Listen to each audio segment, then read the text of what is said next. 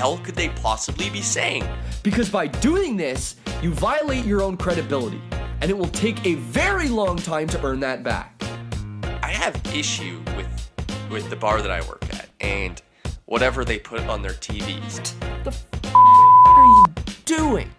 Especially when it comes to sports, because in sports, you solidify your credibility by having an ability to spew out stats at will.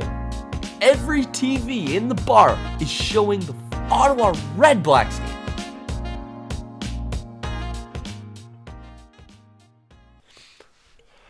Good morning, everybody. This is episode 5 of Good Morning Varsity. It is Saturday, March 2nd. We got some guests on the show today. Look, I clearly look like I just woke up. Wow, I look terrible. Um, whatever, dude. It's the morning. Uh, we got some guests on the show today. We got uh, Kristen Anderson. She's a beat reporter for the Calgary Flames. Um, and we have Spencer Kyte, uh, always one of my favorite guests. He is an MMA writer for sportingnews.com. And uh, yeah, ladies and gentlemen, it is March. It is finally March, which means, believe it or not, we will have regular season baseball at the end of the month, which is huge.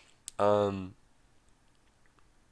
before I get into that, before I get into baseball, uh, let me just address this. I did something on my podcast last week that I was I was wrong about. Um, and I don't know how I was so wrong about this, but I ended up having to take this out of the podcast. Uh, so I got the initial news the same way that um, anyone else initially gets the news and I did something dumb and rather than sit down and read it and internalize it and um, you know really know what I was talking about I decided to just talk about it before I even knew what it was. So the story was Robert Kraft. Um maybe I maybe it was fake news whatever I read. Maybe I had just misinterpreted the article but essentially I thought that he was running a prostitute oh, there's just a fire alarm going on outside. I live on the 11th floor of the building so anytime a fire alarm goes off I'm going to be a little alarmed myself because I don't want to burn on this building. Uh anyway yeah so I thought that Robert Kraft was running a prostitution ring. I swear that's what I read. But you know, at the end of the day, if you want to be a good journalist, you uh, you gotta have your facts straight, and it's a good thing that under hundred people watch this podcast because no one's gonna know about it. Um, but yeah, that was that was some false reporting on my part. Robert Kraft did not run a prostitution ring, and this is why I didn't even think that this would have made the news because all he really got was a hand job. I don't know how that made the news. Uh, you know, he just got his little rub and tug from the massage, and that that somehow fl- that's still flooding news.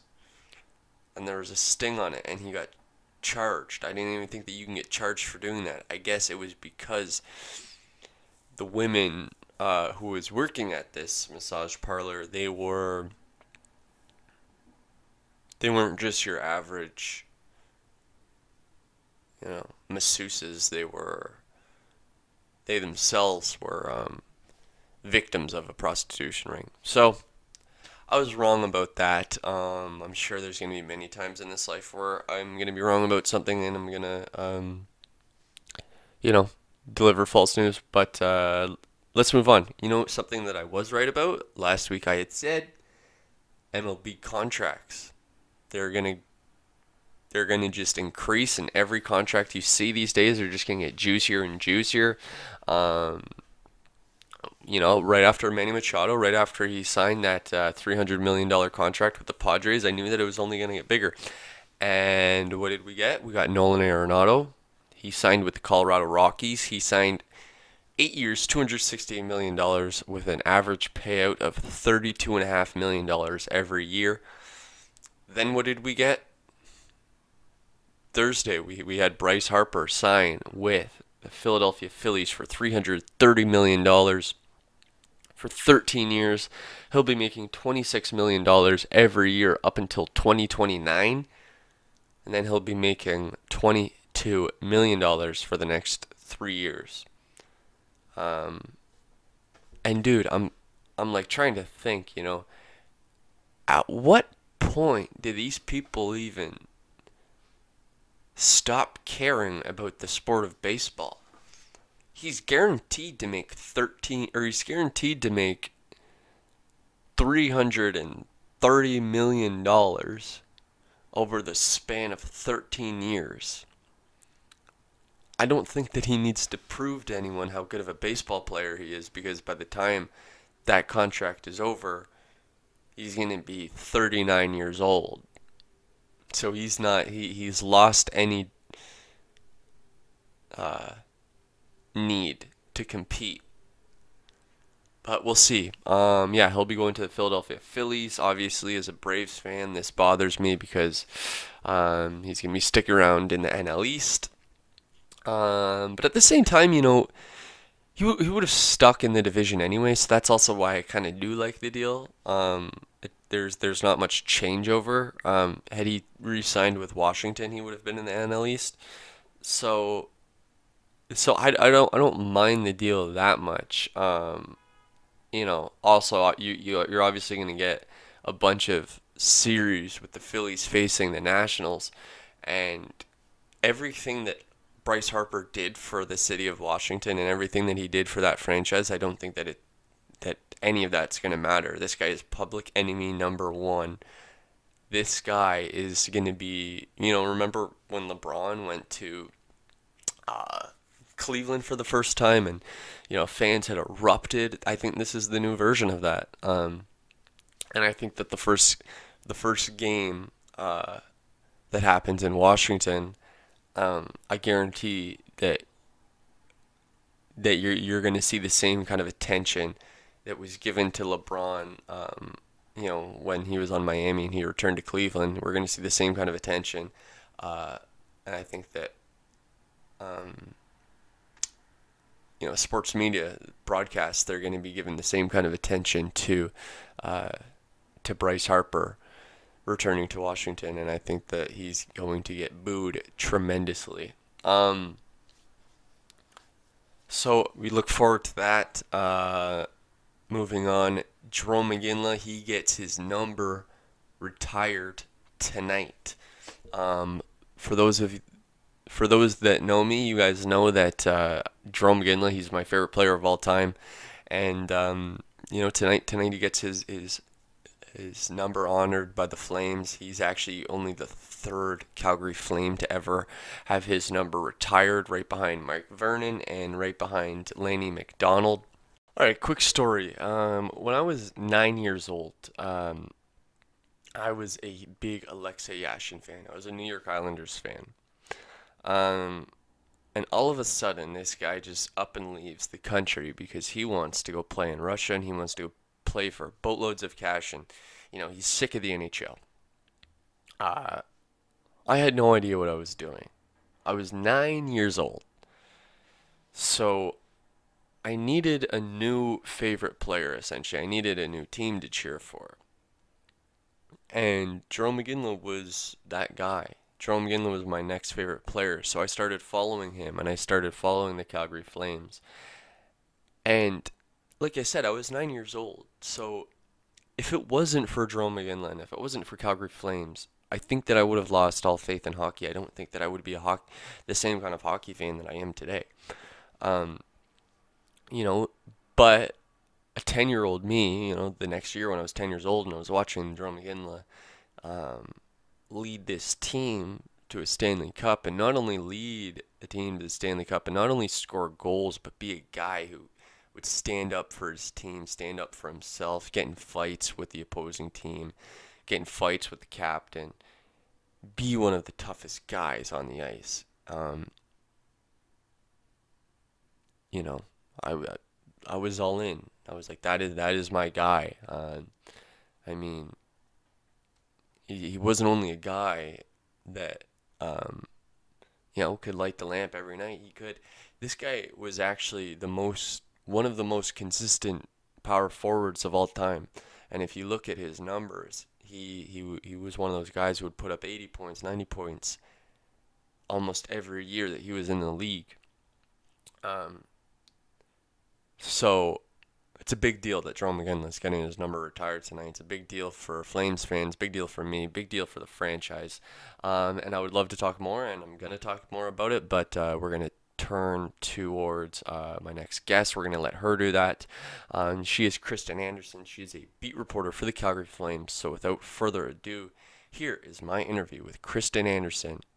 Uh, are you aware that there is a fairly popular Republican pollster of the same name, Kristen Anderson, who lives in the United States? No, I didn't know that.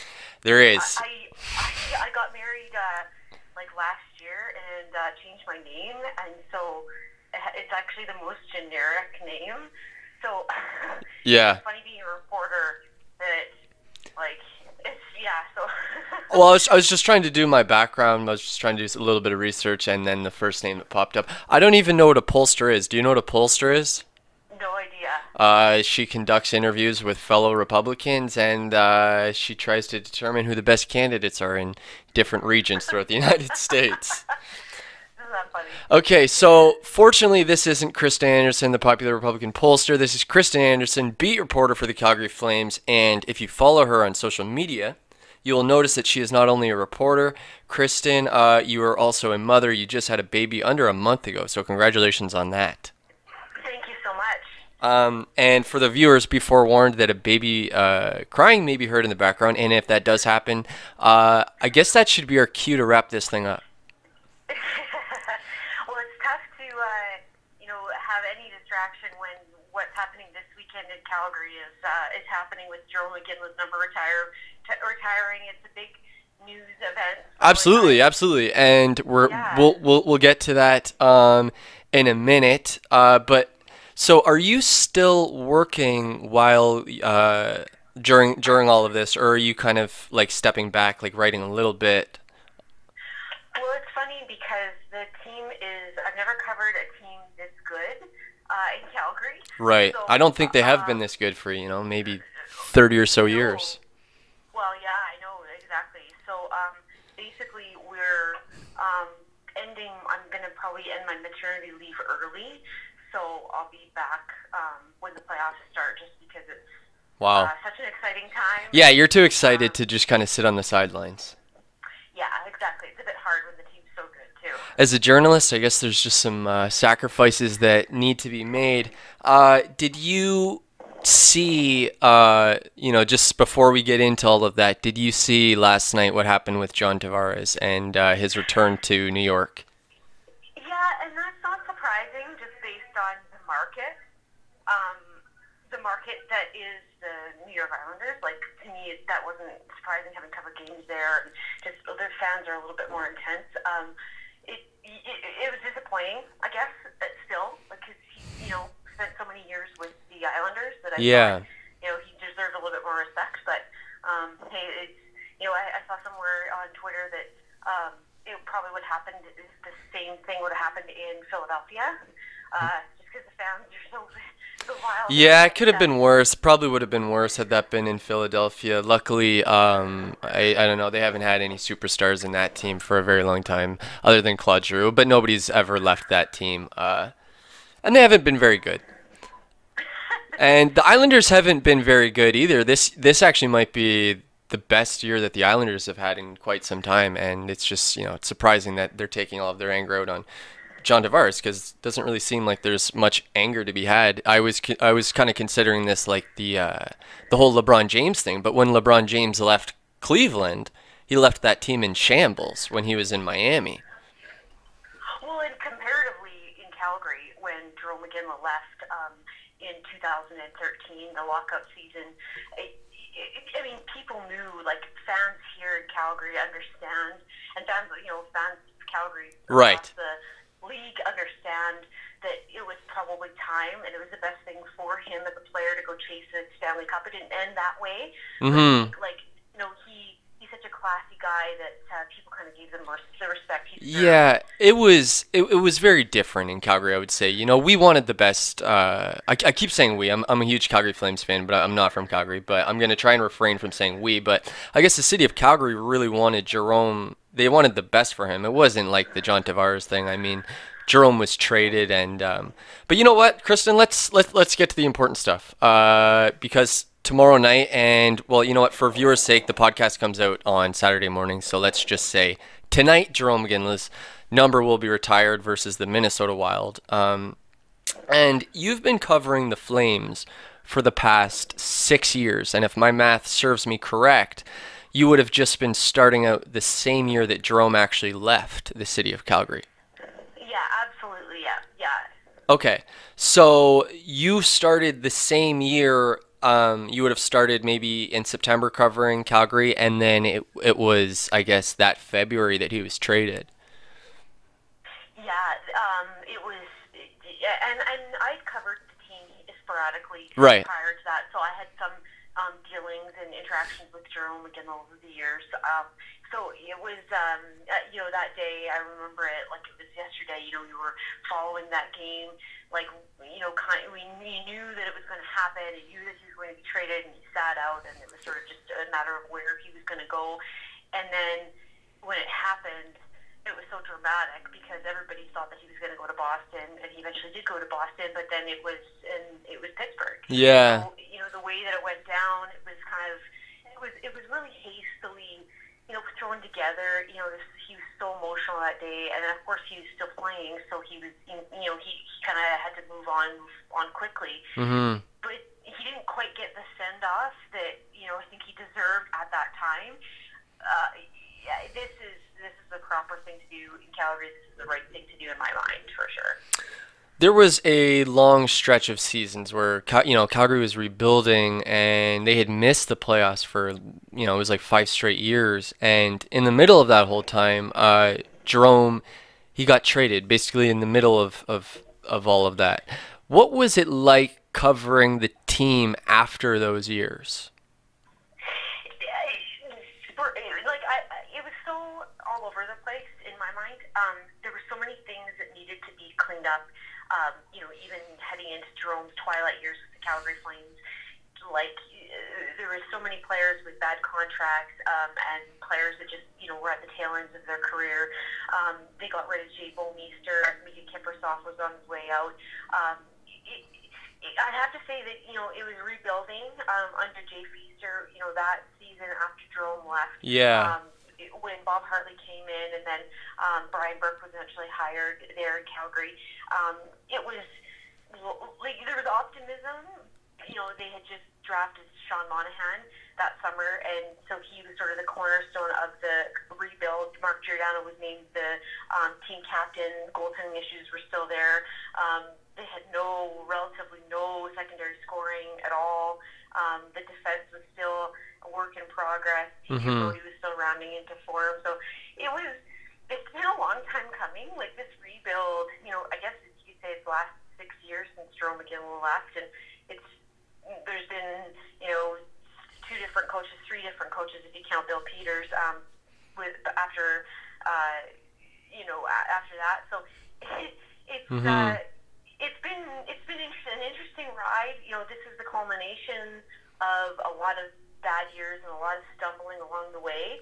Um, it it it, uh, it definitely wasn't. I mean, it was sort of a, a, a, it was a shift in culture, you could say, when Jarome Iginla left. And that it, it was a much sort of needed change. It was fresh, uh, but it's also sad. You know, it's bittersweet at the same time, right? Yeah, and you know, as a Flames fan myself, you know, it's funny that you say the rebuild because it was the rebuild that made me more angry than anything. It made me more angry than Jarome actually leaving Calgary um, because it took such a long time to happen, and there were three different GMs during that entire time. Uh, you know, and the team they didn't really have an identity, and you know it was actually kind of kind of hard to establish this so-called rebuild. You know, when you keep having new faces pop up, and I think that any of them, I don't think that any of them actually ever came out and said we're this or we're that. So it was like, okay, are we are we making the playoffs or are we to, you know, try and tank and, and get a, a top three draft pick? So, you know, the years after those two years after Jarome left, it um, I can only imagine um, it would have just been it would have been tough in Calgary and almost eerily similar, not quite as bad, but to the city that I'm living in right now in Ottawa and what's going on here. It you have to. Each club will eventually go through these walls and these, you know, um, kind of dynasty changes and, and personnel changes um, just based on the salary cap structure nowadays and, and the way that your teams build. It used to be just, you know, be really bad for a few years and then get, you know, top round pick and a first round pick. Mm-hmm. Um, Ala Pittsburgh, you know, in 2005 after the lockout, and uh, same with Washington as well. It, it, it's just, it, it's, it's a different time in the National Hockey League. There's lots of, um, you know, turn, turnover. It's, it's about managing salary cap and getting kind of good players that will sort of you can build around and then fill in the gaps as, as you see fit. So, um, it, yeah, for a lot of years in Calgary, it felt like what are they doing? Are they sort of taking you know a few steps forward to take a few steps back? I think that's the best way to describe it. Mm-hmm. Comparable, we compare it to what's happening in Edmonton um, with how bad that that team has been um, for consecutive years and still hasn't gotten any better with even with having first round picks. So um, doesn't necessarily work all the time in practice. So I think the Flames are you know have, have been fortunate to been able to avoid that. They made the playoffs, you know, in two of the three, four years that Brad Treliving has been in Calgary. This is Tre- Treliving's fifth year. So, um, but but what has he done? Like, what has this team done? And I think, you know, this year is sort of, oh, I mean, Brad Treliving's job you, was sort of on the line. You know, there was lots of questions heading into this season. Is this sort of this is sort of it for him? Um, if he can't get something done on, with the, in the in the off season, and this team kind of can't come together, you know, I think there was maybe questions about that, but certainly there's no questions right now. No, absolutely not. Um, Brad Treliving has done some amazing things for uh, for Calgary, and you know, just to backtrack a little bit, if we're being honest, I actually think that Jarome was traded maybe even five years too late, um, because the team, like you said, they they never really did get a whole lot of value for him. Um, and you know, two years later after the draft, all of a sudden, the Flames, they're a playoff team, and Jarome is, you know, he's actually on a team that's no no longer a playoff team. He was on the Colorado Avalanche, I think, at that time when we had Bob Hartley um, in 2014, 2015. Was there ever a buzz, Kristen, back when you were covering um, the team? Was there ever a buzz to get Jarome back on the team? I think I, I, don't think so. Personally, I don't. I think there was ever a question of bringing you know in the old guard and bringing him back. I think you know him retiring like he's such a proud and competitive guy that he honestly probably thought last year that he could have played. Like I, I was at the uh, press conference in the summer when they made the decision. He made the decision to retire, and there was a, quite a celebration here in Calgary uh, in the summertime. You know, for it. I, I never thought it once that he would be back. I mean, everybody that's the dream. You you wanted him to come back and, and retire as a flame, and, and he is, and he will, and and this is the you know this weekend is sort of the culmination of that. But I never thought that he would come back and play in Calgary. Mean, it was just not the direction that the Flames were going, and you know, Jarome was sort of chasing a cup in the years that you know the Flames had a close chance. I mean, I don't think they ever really had a close chance since he left, um, other than this year. So no, I never really got the sense that he would come back and play in Calgary after he left. Um, and you know, that's sports. Like it's just you don't always get the happy ending. You don't always get the the magical. And he's Jarome was, again was going to retire with all these accomplishments and it's such a great story career. Um, uh, a fan favorite, and you know won't have a Stanley Cup, but um, it's just this is the cruel nature of sports.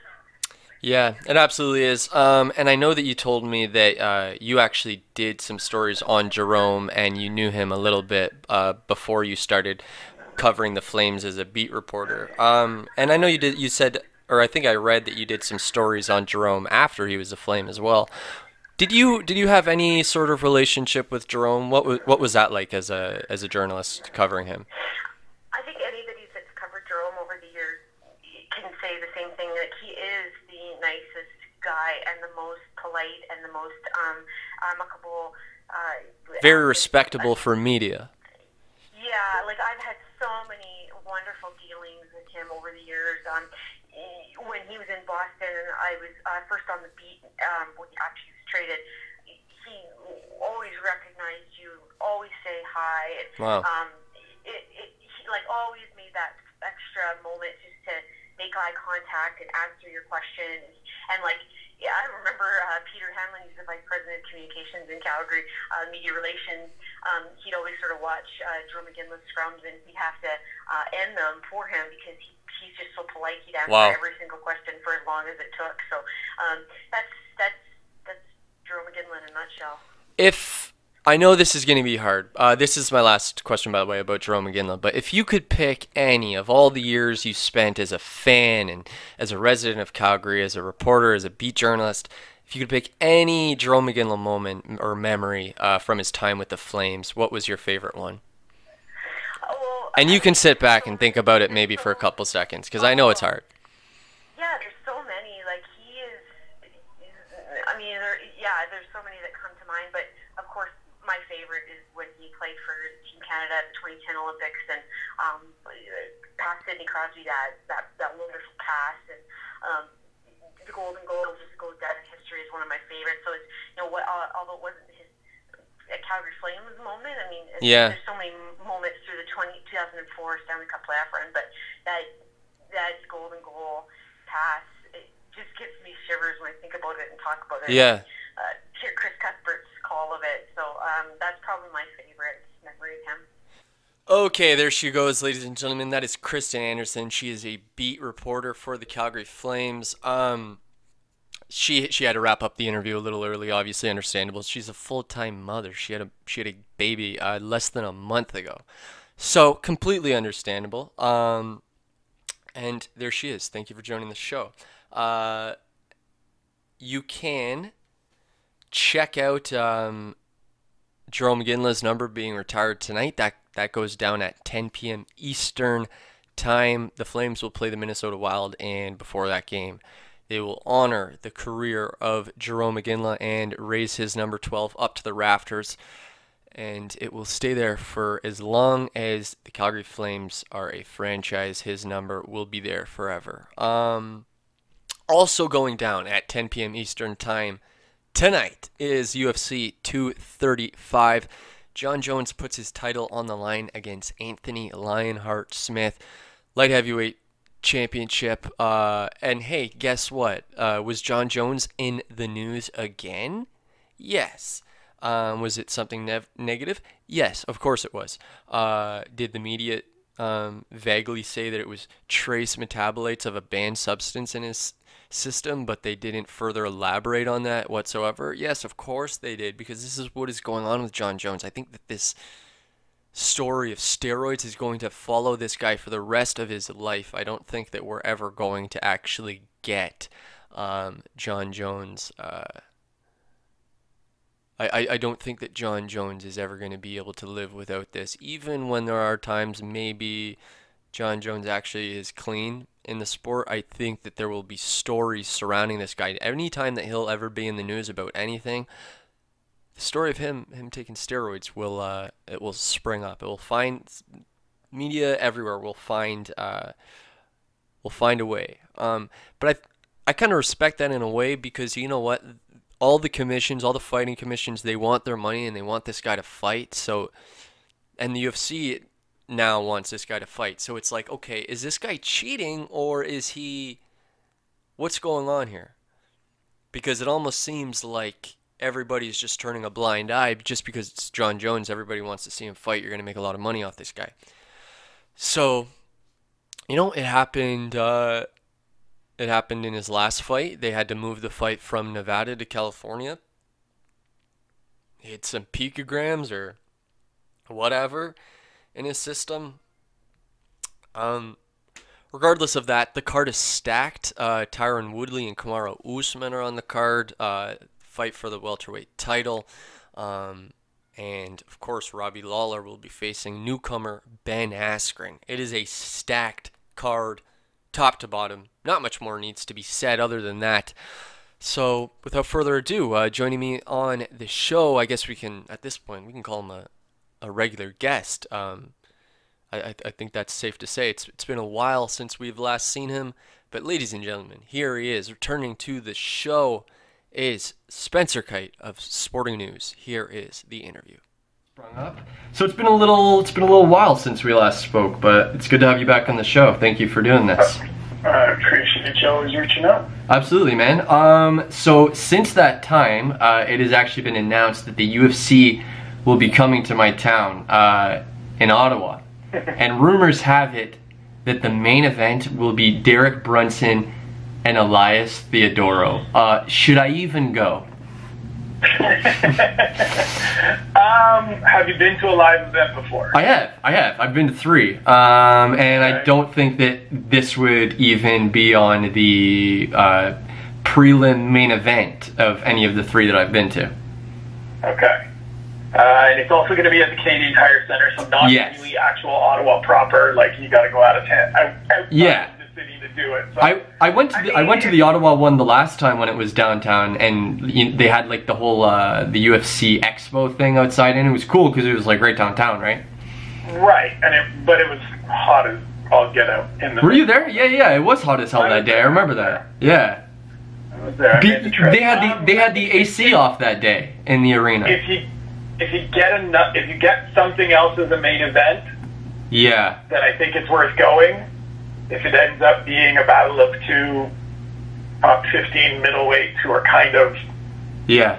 des- destined to stay between 10 and 15, Yeah. then maybe save your money. maybe save the money. No, no, that that is funny because there, there's there's a lot of funny stories actually from that night. Um, the last time that UFC was in Ottawa, uh, the AC was was off, and I I remember during during the main card there was a chant uh, like about turning the AC on Yeah. or we want I fans or spent a lot of that night outside. Yeah. That, that will that will express what the that will let you know what it was like. And it was- and it was- some interviews and stuff like that. yeah, It was just too warm to be and that on press row the whole night. That's saying something because in the middle of July in Ottawa, it gets pretty damn hot outside, and inside is where you try and go. But you know, when you, Yeah. you've got no air conditioning. Uh, GSP, what what were your thoughts on that? Um, were you sad to see him go? Did you think that he left on good terms? Did you want to see him fight again? Maybe a fight with Khabib further down the road? I'm just not convinced that he's done. Like, Wow. I think, I think when he, when you have that announcement and it's, you know, I wanted to have this fight with Khabib, he wanted it, I wanted it, but the UFC didn't want it. That to me tells you that this isn't a like, no, I'm absolutely done. There's nothing left for me. So he still has those things that he's holding out for, and I think if the UFC comes to him in six months, depending on what the year's been like, and says, okay, here's the Brinks truck, and Mhm. here's Khabib, Yeah. and we see GSP fight. Like I don't, I don't think it's a stretch to see a path for him back to the octagon in the next, let's say, 18 months. Because I don't think he's going to go too late. I don't think he's going to hang on too long. He's Mm-hmm. starting to, he's starting to chase 40 a little bit, Yeah. but I don't think he's like done done. You know, there's something about Chael Sonnen, and I'm just always so brainwashed by this guy because he was the one that said, you know, this is the first time GSP has actually ever said, I retire. Even in the five years that he was gone, he never said, I retire. But because this is him saying, I retire, then, then he's going to be gone from the sport. But I think that you make a good point. Um, I think that, that, that this actually might just be kind of like a, a cry for, uh, I, you know, give me that I fight. mean, I think I think Khabib is the only fight that brings him back. Um, Yeah. I don't even know. I don't know that there's any allure to Conor anymore after no, no. Khabib beat him the way he did. But Yeah. if they offered him Khabib in the next 18 months, two years, then I could see him making one more return because he said it at the press conference too. Yeah. Somebody asked what happens if Dana calls, and he's like, "Oh, if it's like a movie and it's." Oh my God! Look who's coming back, and I would have to think about it. Well, that's Right. exactly what it's Yeah. going to be. You saw the send off that you got. If you decide to come back, it's going to be twice as big. So Yeah.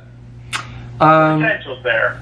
So, at the time of this podcast's release, I guess we can say because you know it's tomorrow, but let's just say UFC 30, 235 is tonight because podcast comes out every Saturday. Um, and with UFC 235 uh, tonight, Jon Jones will be headlining. But what is going on with Jon Jones is I, I, I, just read an article and it said that there were trace metabolites of a banned substance found in his system. Will this stuff, Spencer, will this stuff ever go away or do you think these articles are just clickbait at this point? The funny thing is that it's the same stuff that he's popped for in the past. So it's that same turinabol metabolite that was detected after the last fight with Daniel Cormier. So in actuality, and it's it's the same metabolite that was there prior to the Gustafsson fight that prompted the move from Nevada to California. Mm-hmm. And so, in actuality, to me, it's better that he keeps having this same metabolite show up in sort of the manner that, you know, the air quotes here experts and Jeff Novitzky and, and people like that have talked about it being able to appear over the next bunch of years. Because if it didn't, then it becomes sketchy of the there there ends up being that one outlier. Mm. But because it's showing up every, you know, he's having some fights where it sh- or some tests where it shows up, and then others where it doesn't, and it is pulsing on and off as they said we would see.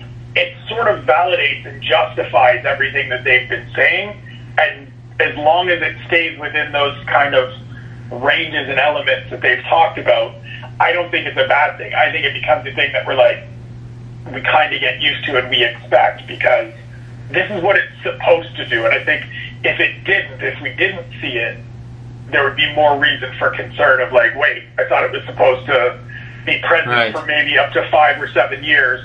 How come he hasn't had anything over the last little while? So it's oddly a good thing to me. Is there any skepticism in you saying that maybe this is actually just the commission, maybe, you know, turning a little blind eye to all of this and saying whatever simply because it's Jon Jones? And, you know, I guess if he keeps having this in his system, he could maybe even keep doing this over and over again in small doses. I think because of the amount that keeps registering or, or that they test in these tests, it's clear to me that it isn't, you know, Jon Jones going out and going on a huge cycle of steroids. Right, okay. Trace of whatever was there. Mhm. And so if we got something significantly higher than they anticipated, then you have to be really careful and you have to scrutinize that a great deal. But as long as it's within a range that the experts have deemed kind of understandable or acceptable, then I don't really, I mean, at this point, what do you do, right? Like, Mm-hmm. Do you just ban him for the rest of it? Do you just say, well, every time there's a positive for anything, you can't fight? Maybe that's the way to go, but, you know, I don't see the UFC deciding to throw away that money.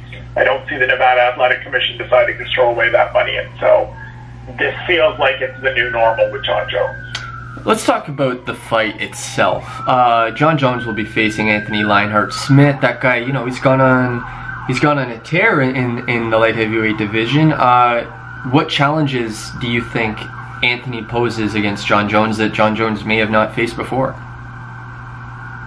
I don't know if there's any any challenges that Jon hasn't faced before because Jon has faced such a great list of of opponents over the years. The one thing that really has stood out for me with Anthony Smith, even before this run of things, and even before getting to talk to him this week, is this is a guy that that's just always in there. Like he doesn't he doesn't go away easy. There's no quit in him. There's no real backing down on him, backing down in him. And so I think the thing that Jon has to contend with is that this is a guy that's just going to continue to press forward and continue to to push and make you work for every inch that you want to get. And he's going to make it difficult for Jon to do, as he put it to me on Tuesday. Jon wants to play his game. Jon doesn't want to fight me, and I've taken out a couple swear words in there because Hmm. you know fa- family listening. Right. Um, As all my viewers are family listeners. Yep. But Anthony, but Anthony wants to go out and make this messy and make this ugly and make this a dogfight. And I think that's going to be a really interesting wrinkle. I still think Jon Jones wins because Jon Jones is probably the greatest fighter of all time in terms of what we've seen in the cage. But everybody that's saying like this is just a stay busy and this is you know Anthony Smith is just the guy that's around right now and and he's kind of timed this right. I don't think beating Volkan Ozdemir like that out in Moncton is is just being the guy that's around. That's three great wins in six months, and and yes, Rashad Evans was on the downside and mm-hmm. ended up retiring. Shogun, we all agree, is on the downside, even though he rebounded with a win after that loss. But to go out there and fight Volkan the way he did, and for it to play out the way that he and his head coach Marc Montoya blueprinted and planned for and said going in, we're going to have to wear on this guy for the first couple rounds, and it's going to be ugly, and I'm going to look like I'm getting beat, and I'm probably going to lose the first couple rounds. But if I can get it to three, and he starts tiring out, I'm not going to get tired. I know what I'm made of. I can hmm. get him there going forward, and that's exactly how it played out. So. I don't think this is just a, a stay busy for Jon Jones. I don't think this is an absolute layup for Jon Jones. I do think he wins, but Anthony Anthony Smith is a is a live dog to me, and as several people I've talked to, several friends, if you've got twenty bucks that you don't care about, go and get some of those Yeah. long Anthony Smith odds because Yeah. we've seen crazy happen, right? Like Holly Holm wasn't supposed to beat Ronda Rousey. Matt Serra wasn't supposed to beat George St. Pierre. Like these things happen sometimes, and so we could see another one on Saturday. Does Thiago Santos get the winner? I mean, I would I would think so, but it's also going to depend on Jon and DC? kind of the overall idea for his future. Okay. Um, kind of wait and see what happens with DC. You mentioned in there, obviously. I think if they could get that fight as the main event of International Fight Week at heavyweight, and Jon would, could agree to go up, Mm-hmm. um, he would have a couple months to to make that move to add some mass. We've seen him do it in the past. Then I think they would probably do that. Thiago Santos would have to kind of hang out and wait and see what happens. But that to me is the only way that that happens. I don't think there's Wow. anyone else beyond Thiago Santos right now. Maybe if Dominic Reyes goes out and has a great performance against Volkan Ozdemir again um, later this month in London, then he can kind of work his way in there. But given what Santos has done in his last three, he's he's in the he's a clubhouse leader for the next shot to me. That would be huge. Uh, International Fight Week, even um, you know that that's the July card. Um, always the big UFC card in July, and then they're even talking about Conor McGregor and Donald Cerrone maybe uh, being a part of that as well. Indeed, and I, I think that's I think that's probably the best place to make it happen. I don't think DC wants to stick around too long. I know he's obviously pushed back his retirement because he turns 40 at the end of this month. Um, and so he does still want to get a couple fights in, but we'll see what happens. I mean, the talk was always Brock Lesnar. They staged that big thing and after the Stipe Miocic fight, Right. he's gotten one in since then, and so we'll kind of have to see Jon's plan, where DC's at, how Brock fits in there coming off WrestleMania next month, um, or this month, sorry, and, and kind of decide there. But Jon wants to stay busy. I talked to him last week. Hmm. He wants to be active this year. He wants to get three fights if he can, and he wants to, you know, really kind of the way he's framed it is give back to the fans that have stood by him through these last few years where he's only fought once a year or not at all. And so I think we see him back in the summer for sure. You know the the, the card tonight, uh, tomorrow, whatever whatever you want to say. Uh, it's it's absolutely stacked. You know, top to bottom. Um, so I want to get into all of it. Uh, we have Tyron Woodley and Kamaru Usman in, in the co-main event. Tyron is a guy, you know, we've seen defend his title several times, and he just keeps getting better and better. And, but you know, Kamaru Usman, he's kind of a similar fighter. You know, maybe a little less powerful, but a very good wrestler. Uh, a guy that you could see definitely standing in there with Tyron for maybe five rounds. Who do you see coming out on top in that one? I give the edge to Tyron just just from the standpoint of he's got the championship experience. I know that probably may sound weird to some people because Kamaru Usman has been in five round fights for his last couple fights and looked very good. I do think Usman We've seen the same thing with Darren Till, though. I, I think you have a point. Yeah, and I mean, I think Usman has the better gas tank. I think he has a much more well-rounded game than Darren Till did. Um, this isn't a fight where Tyron's going to be. I don't think he's going to be able to go in there and just take this to the ground quickly and get it done. But I think the defensive ability, that sort of the the the way Tyron has been able to figure out how to fight now to maximize what he does, conserve some energy, shut some guys down a little bit.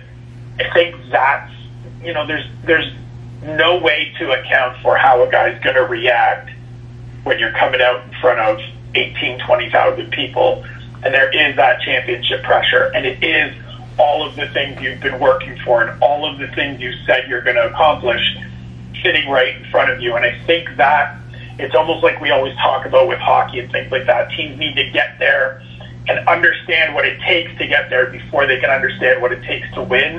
And I think that works in Tyron's favor this weekend. So my main event uh, in this one is Robbie Lawler and Ben Askren. You know, I think even even the last time we talked, which was months ago, we were, we were talking about this one. Um, and Ben Askren, uh, you know, I guess what he's been saying is he's getting thrown to the wolves. UFC's giving him their toughest guy, and Robbie Lawler, you know, he's he's protecting that gate uh, that the UFC so preciously stands behind. And Ben Askren's game plan will be no surprise to anybody. He's even said, "I'll come out there and I'm gonna uh, take Robbie down. I'm gonna give him the single leg. I'm gonna wear him out." Do you see Robbie flipping the script on this game plan in this fight? I mean, it's it's what makes this such an interesting fight, right? Is that Robbie Lawler, one, has insane striking, as we've all seen Mm. over the years. Two, he has terrific takedown defense. And so is Ben Askren going to be able to do what Ben Askren has done for so long? It's really interesting. It's, it's a little bit tough that Robbie Lawler's coming back off a long layoff, coming off an ACL injury. Um, he is a little bit older. He does have a lot of miles on him. So all of those things kind of factor in. But as far as you know, not giving Ben Askren a layup. I, I agree with Ben. He's getting a tough assignment here. I very much think Robbie Lawler can go out and win this fight. I mean, Ben Askren hasn't faced a guy that is as well rounded and as dangerous as Robbie Lawler in quite some time. And so it wouldn't surprise me if Robbie Lawler got a victory. It would be a big knock against Ben Askren if he came out and, and caught an L right off the bat. But going to be really interesting. I'm with you. It's it's high on my list of fights that I want to see this weekend. Yeah, um, Robbie's always exciting to watch. I, I would love to see Robbie win that fight. I, I don't I don't know if we do though. I, I I just keep picturing the fight over and over, and I, I just think Ben Askren is going to do what he always does. And uh, you know, both both. Okay, so now my question is: both Ben and Tyron Woodley, both in the welterweight division, they both fight out uh, fight out of Milwaukee. If Ben wins, and if Tyron wins, what happens? Do you ever see these two guys fighting each other? No, absolutely not. They are they are quite literally like the buddy cop show that you're seeing this week isn't just like this isn't a new thing. This isn't they've got to be really close over a couple of years. They go all the way back to, to wrestling days at the University of Missouri Right. uh, in, in the early part of this century. And so this is 15, 16, 17 years for these guys. Um, I've asked Tyron about it. We've joked about it in the past because he sort of said that his time at the top of the welterweight division is the everybody can get it tour. And so Kamaru Usman's going to get it this weekend. Colby can get it after that. And so I've, you know, jokingly slid in there. So does Ben get it after that? And he was like, no, Ben's never getting it. Nah. That's not happening. Me and Ben aren't fighting. We wrestle enough. We've we've put in enough rounds against each other in the gym, but it won't happen. And and I understand that. It makes sense. I mean, Tyron's Tyron is chasing absolute greatness. He is chasing legacy. He wants to prove that he is the best welterweight in the world of all time and one of the best fighters of all time. And I don't necessarily think he needs to fight Ben Askren to make that happen. Mm-hmm. Yeah, no, that that was uh, that was quite odd. You know, I, th- I think Colby was trying to make himself relevant. Did you see the video of him going in the casino with, talking to Dana, and well, Dana was gambling? I did, and I mean, while I appreciate what he's trying to do, it just really makes me think of, and this may date myself, it makes me think of the Chappelle's, Chappelle's show when when keeping it real goes wrong. Like you just Right. you're trying to do too much here, Colby. Yeah. There's times where you need to just, you know, you need to understand that tracking down your boss off the strip at a casino at night while you're recording them is a real quick way to end up back on the prelims. No, you're right. You're right, and great reference too. Um, so, one more question before before I let you go. Um, I know you love the featherweight division, and these two guys, Max Holloway, Dustin Poirier, they they've been in the featherweight division for so long, and and you know Dustin Poirier has obviously gone on and uh, he's looked dominant um, at lightweight. And what were your thoughts when you heard Max Holloway? will be going up in weight and fighting Dustin Poirier for the interim lightweight title. The fan part of me and the person that's super excited to get to watch that fight next month did a little happy dance here at my office and was really excited. Right. the observer, chronicler of the sport, guy that kind of tries to break stuff down and think things through a little bit more long term, is a little confused. Um, I don't see the need. I understand why. I understand why everybody wants it. I understand why the UFC wants it, and Max wants to do it, and things like that. I think there's opportunities for Max still at featherweight. I think there's guys that are in line or fights that they could make fairly soon for him to still defend that title. I think there's, you know, Tony Ferguson in line at lightweight already. It's weird that there's an interim title fight that he isn't involved in. Now I understand that What was the deal with that, by the way? Because I don't think that I followed the news. I I, I don't think I followed that. Uh, So the way, the way I've heard it and the way that it's been reported is that the UFC wanted to make Max Holloway against Tony Ferguson, and then Tony Ferguson turned it down. he turned Um, it down because he didn't want an interim title. I think there's probably a bunch of different layers to it. He's had the interim title before. It didn't do him any good. Uh, he got it was stripped when he lost when he got hurt and couldn't fight Khabib in a unification fight. Mhm. He's also gone out last year and fought on that same card with Khabib and, and Conor McGregor and had a great fight against against Anthony Pettis where he stopped a former champion. Mhm. And so I understand him saying, I've done enough. I haven't lost in seven years. Look at what I've done. I don't want to have to go out and face this guy that has never fought in this division for an opportunity that I've had two, three, four times over. But so what a fight part. that would be, though. What a fight. Tony Ferguson versus Max Holloway. That is a dream fight. and that's that's the positive position that the UFC is in right now. They have an embarrassment of riches between sort of bringing Max up and these top guys at at lightweight, and so when Tony Ferguson says, "Nah, I'm good," they could just tap Dustin tap Dustin Poirier in. Right. And he's like, "Yeah, all right." And Dustin has said all the right stuff too. Like he doesn't know why this is happening this way, but he's not going to pass up this opportunity. He's been chasing gold for a number of years. This is his chance to, you know, even if it isn't guaranteed, even if it isn't in writing, you walk, you know, traditionally interim titles get you a shot at the undisputed champion. We don't know for sure that that's going to happen, but it's it's an easier way, it's a better way to put yourself closer to that opportunity, and then it falls on the UFC shoulders to make it happen or explain why they're not. And so Yeah. it's a crazy fight. It's going to be a bonkers fight. Like I'm going to go absolutely bonkers watching that fight next month, and the interim middleweight fight. Like that's a great fight too. I don't like interim belts. I wish we would just let champions defend their titles and have you know number one contenders and UFC not get backed into a corner. But so far they haven't given me a job running that promotion, and so Hmm. They're going to do what they're going to do.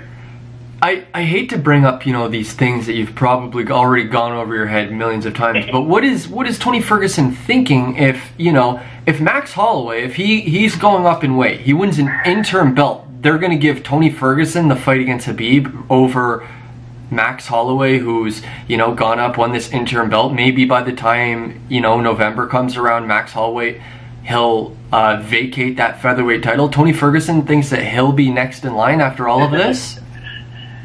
That's the part that's really interesting to me, and that and that I can't actually solve myself. Um, I think maybe there's a little bit of kind of wait on the sidelines and see if one of these guys get hurt. Mm. I mean, the, the thing we don't know is maybe he's actually hurt. Maybe he's kind of just getting back from from rehab and something. That's a good point. That's a good point. Getting close to 100% and didn't feel because when it first came out, he talked about you know I fought in October. I took some some lumps that I didn't necessarily need to take.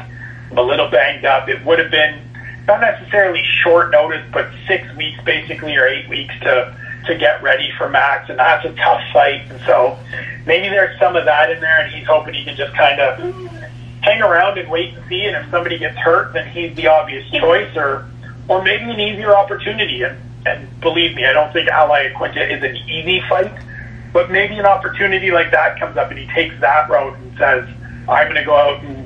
And finish this guy that Khabib didn't finish. Yeah. Add another win to my winning streak keep myself moving forward, but with a little less risk, with a little less punishment, and and see what happens. Because the other part is we don't even know what's going to happen with with Khabib at the end of the year. He has said he's going to stay out through the duration of his teammate suspension, so he's able to come back Wow. earlier.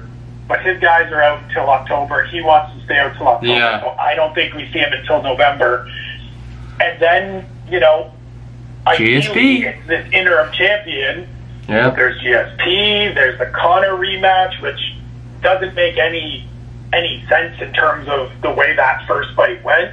Yeah. But it made a ton of money, and so that's always a possibility, especially if Conor goes out in July and fights Cowboy and wins that fight. And so, to me, it's it's a bit of a miscalculation, in my opinion, for Tony.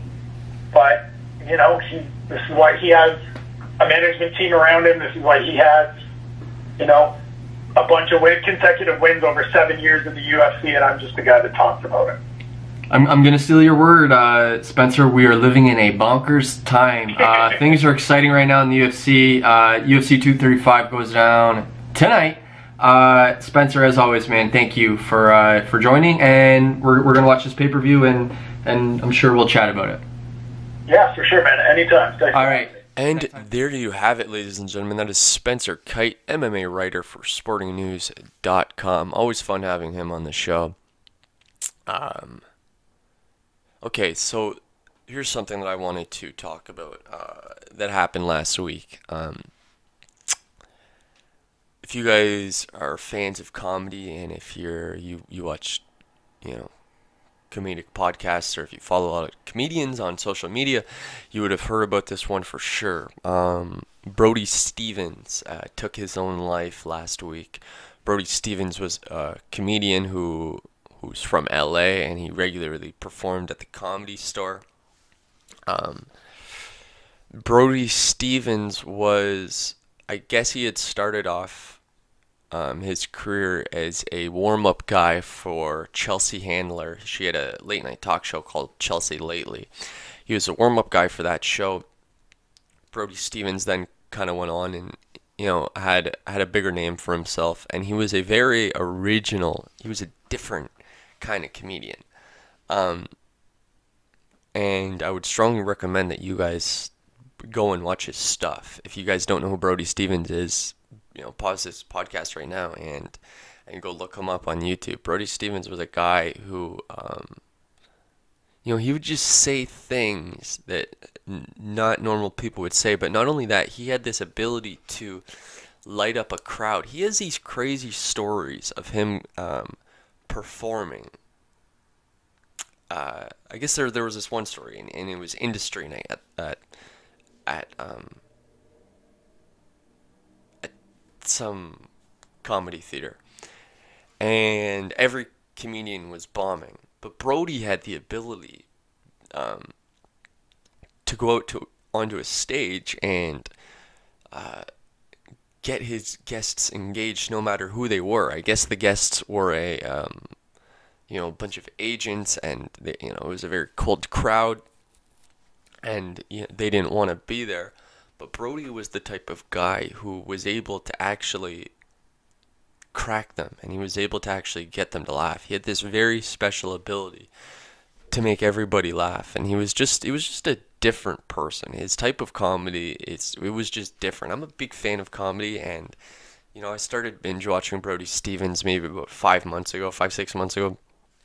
And um you know, I, I really liked Brody and I would have loved to, to have seen him.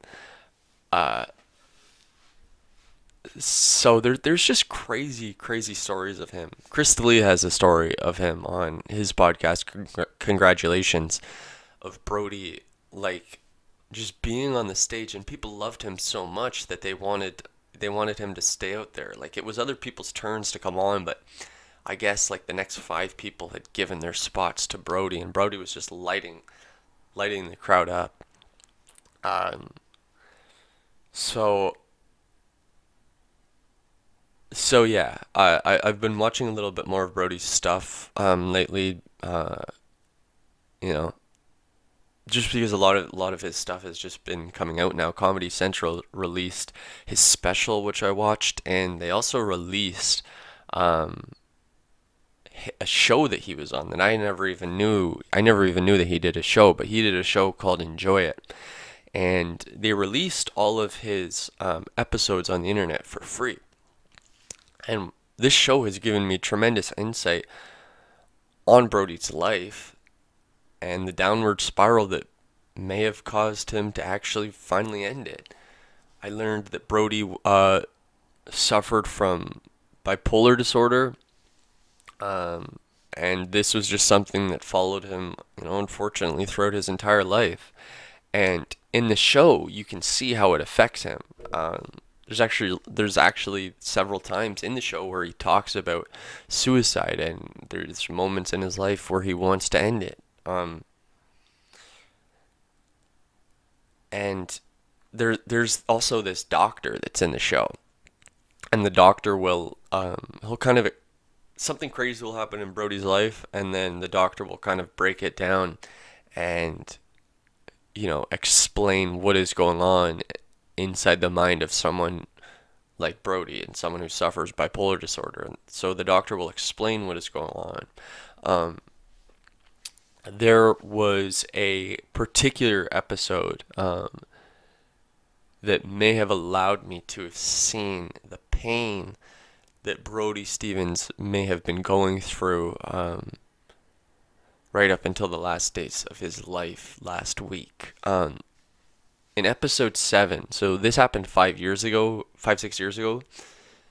Um, but it would make sense that um, this is also what happened to him.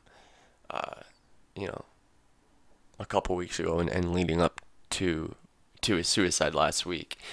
So in episode seven, Brody is uh, he had gone off his medication for a while and he has to start taking medication again. Some something must have happened in his life that made him, uh, you know, he, he wasn't able to handle it. He he was good for a bit, but then he needed to get back on the medication. But the hard thing for him, the hardest part of all this, was actually adjusting to the new medication. And Brody, he describes the pain and the mental exhaustion of his brain having to adjust to this. And it seemed extremely hard, and it's almost incomprehensible if you've never dealt with anything like this. Um, so for him, that was that was the hardest thing for him to have done, and the bo- the doctor explains that Brody fell into a deep dark, depressive state um, because of this whole adjusting to the new medication thing. Um, and it actually takes weeks for, you know, if the medication is working, it actually takes weeks for the medication to even start dishing out the results that it's supposed to if it works and that you know it it only does for some people it doesn't doesn't work for everybody um so I not only watched that show, but I was also watching uh, some of Brody's Periscope videos. Brody was a guy who um, he used Periscope a lot to communicate with with his fans. Periscope is just like this live streaming website where he'd be like walking down a street and he'd be talking uh, like on his cell phone and fans could like message in and he could talk with them. So Brody Brody did that uh, a lot, and I think that that was that was a big coping mechanism for him. Um, so I was watching these videos, and uh, somebody actually released um, his very last video that he had done, and I was watching it, and in the video he's describing where he actually is taking new medication, and he's his brain is trying to adjust to that new medication. So this was you know, less than a week leading up to his death, and it was the exact same thing that I had seen from the television show. It's his brain trying to adjust to new medication. Um, I'm not a doctor or anything. The, the medication was Lexapro. I don't even know what that is, but it's a medication to treat bipolar disorder. Um, but you know what? It, it it's the exact same thing that happened in the show. He got off his meds, and you know there was eventually there was just something that happened to him where he needed to get back on them, and you know, unfortunately, for a lot of people, um, he he ultimately wasn't able to deal with it this time, and he he took his own life, um, and it's extremely sad, uh, you know, because these are things there are things like this that you know we just can't comprehend um, because we never dealt with this kind of stuff. But I would imagine it was it was not only sadness Brody felt, but it was it was just pain and it was fear um, that are just kind of consuming his body. And you know, if you've ever done any research on bipolar disorder or if you suffer from bipolar disorder, then you know that this is an insane, insane disease that consumes your body. I mean, I've never dealt with anything like it. So so reading this stuff, it's it's kind of hard to even comprehend the amount of pain that that some people have to go through who suffer from it. Um, and I mean, I've dealt with depression before. Who hasn't? But bipolar disorder is completely completely different. Um, it causes your brain and it causes your mind to just kind of go uh, a little crazy and and um, you know it's just something something very hard for people to live with. And you know I'm sorry for Brody and I'm sorry for how things ended, and I'm sorry that he had to deal with all that throughout his life. I hope he's in a better place now. Um, I, I, I would hope that something like this would be would be serve as like a wake up call, but I, I don't think that it ever will be. Um, but at the end of the day, I think that we just need to understand that there's sick, there's sickness out there, and we, we don't have any cure. We don't have a cure for it. Um, you know, and it's it's like cancer. Uh, you know, some cancers there's zero cure for it. There's zero ways to cure it, and just like bipolar disorder, you know, there's no way to cure it. Um, so it's sad, and uh, you know, I it. Um, Brody was just an awesome, awesome comedian, and I would just highly recommend that you watch his stuff on YouTube because this guy was very, very funny. And there's a lot of comedians out there. There's a lot of uh, you know television personalities right now that are very sad and that have been talking about Brody because everybody loved him. They, you know, I don't think there was any any person who who had anything negative to say about Brody because he was just a great, great person. Um, and he was a different type of character. He was just a different type of person. Uh, you know, moving on from that, uh, some good news. Uh, professional wrestler Roman Reigns. He he was one of the he was probably WWE's biggest biggest guy, biggest wrestler for you know the past five ten years. Um, he stopped wrestling because he had leukemia, and I that leukemia has now gone into remission. So that's that's some good news for you today. Um, I don't got any more to say than that. Let, let's end this one off on a positive note. Uh, and and happy to see that, that Roman Reigns is doing well. Um, there's a lot of people that love him too. Leukemia is in remission, so it's good news. Uh, not nothing more to say than that, guys. Uh, thank you for tuning in and listening as always. Um, I've got work. I, I gotta go. I gotta get out of here. Um, I got to get to work, but uh, thank you to Kristen Anderson. Thank you to Spencer Kyte uh, for coming on the show today. Jarome Iginla, his number gets retired tonight. You can watch that um, 10 p.m. Eastern Time. UFC 235, that goes down at 10 p.m. Eastern Time. Uh, lots of sports for you guys today. Lots of sports. Um, great guy once said, enjoy it. Love you guys. Good morning. Peace.